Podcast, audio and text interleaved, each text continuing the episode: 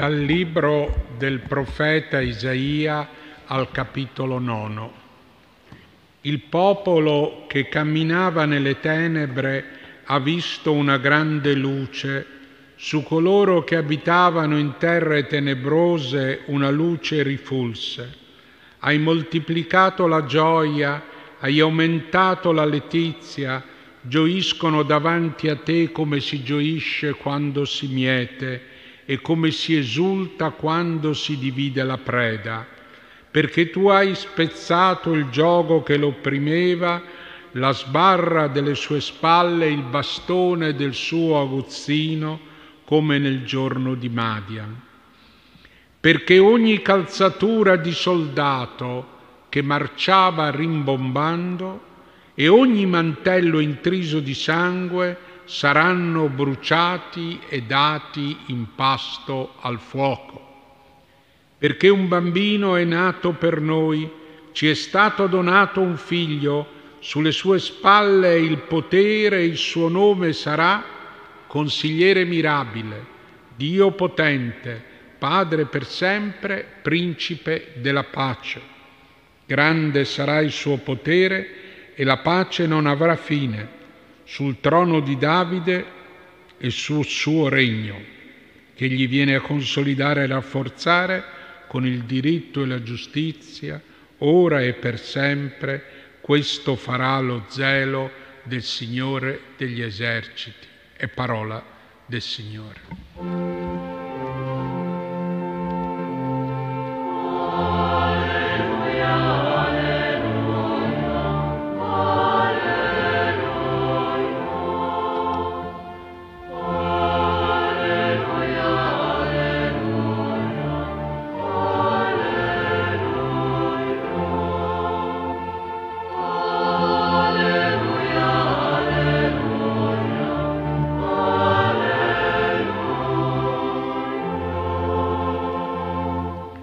Perché una grande esultanza nel popolo? Camminava nelle tenebre e vide una grande luce. Sì, una luce rifulse su coloro che abitavano in terra tenebrosa. Non vedono il presente o il futuro perché il buio della guerra li circonda. La guerra è una tenebra fitta. Alcuni ormai sono abituati a vivere al buio da anni, come i siriani, i cui bambini non hanno conosciuto altro che la guerra e mai la luce della pace.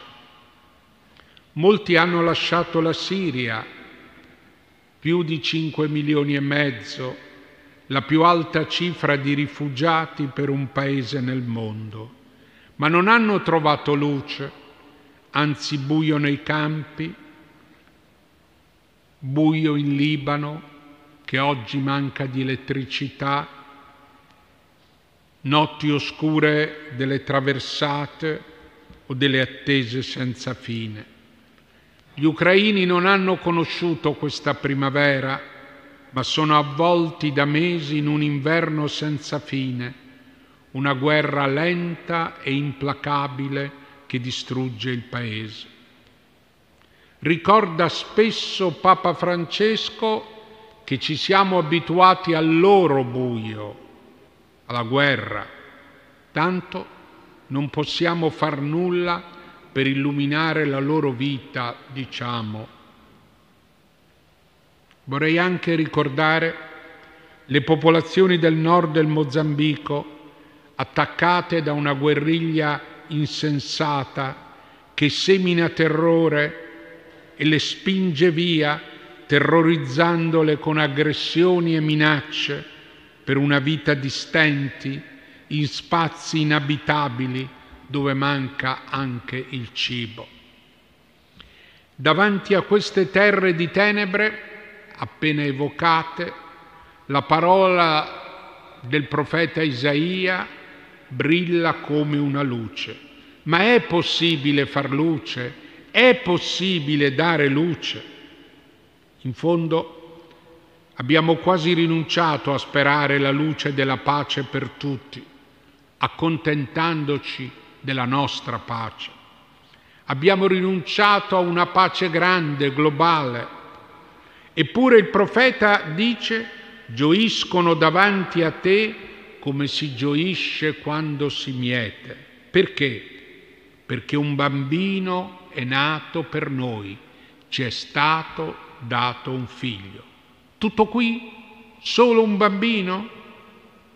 Pensiamo ai tanti bambini che nascono nelle terre tenebrose della guerra.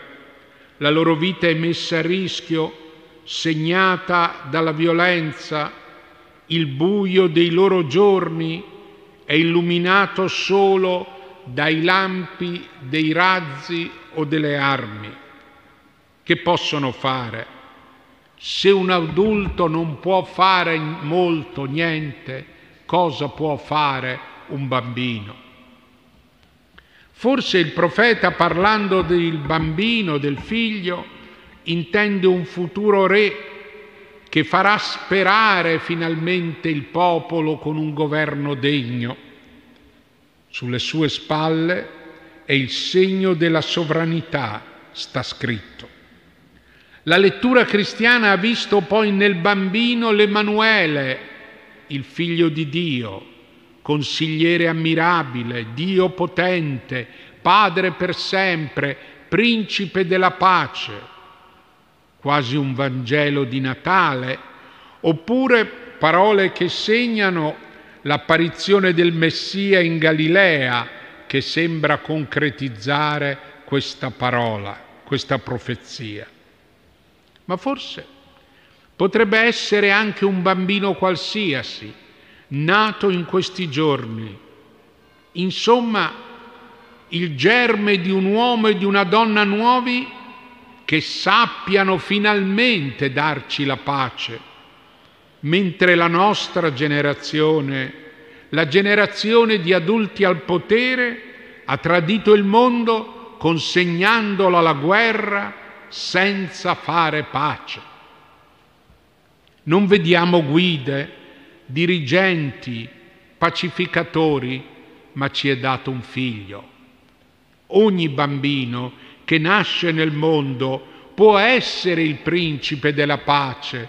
Ogni bambino che nasce può realizzare questa speranza e possa questo nostro tempo generare figli e figlie di pace e per la pace. Gli adulti, nella loro presunta sapienza, sorridono al pensiero che un bambino possa dare la pace. Ma dove hanno portato il mondo? Da anni, da mesi, in taluni paesi siamo nelle tenebre. Anzi, le tenebre rischiano di diventare una caligine che invade e corrompe tanta parte del mondo con una penuria di beni, con la fame, la crisi economica, l'assenza di lavoro e di prospettive per i giovani. Perché, cari fratelli, la guerra si contagia. La guerra di alcuni fa male a tutti. Non crediamo che si possa uscire indenni dalla guerra degli altri. Preghiamo allora il Signore perché questo figlio domini la terra, grande sarà il suo dominio e la pace non avrà fine. Questo figlio avrà la forza di Dio, sarà figlio di Dio. Il gioco che gli pesava sulle sue spalle, il bastone del suo aguzzino, tu hai spezzato come al tempo di Madian Finirà la guerra. Ogni calzatura di soldato che marciava rimbombando e ogni mantello macchiato di sangue sarà bruciato. Noi non rinunciamo a quel giorno di pace in cui non si sentirà più il passo pesante dei soldati, quel passo che terrorizza donne e uomini inermi, in cui non si vedranno più vesti macchiate di sangue. Questa è l'attesa di milioni di persone e alle loro lacrime e alle loro invocazioni si mischia questa sera la nostra preghiera fiduciosa, illuminata dalla parola del profeta. Finisca, finisca una volta per tutte il dominio dei signori della guerra e venga il dominio di Dio che è la pace. Dobbiamo credere e nutrire la speranza. Dobbiamo sostenere la speranza di chi soffre, sostenerla con amicizia, con la solidarietà, con l'invocazione e ogni sorta di impegno possibile. Dobbiamo crederlo.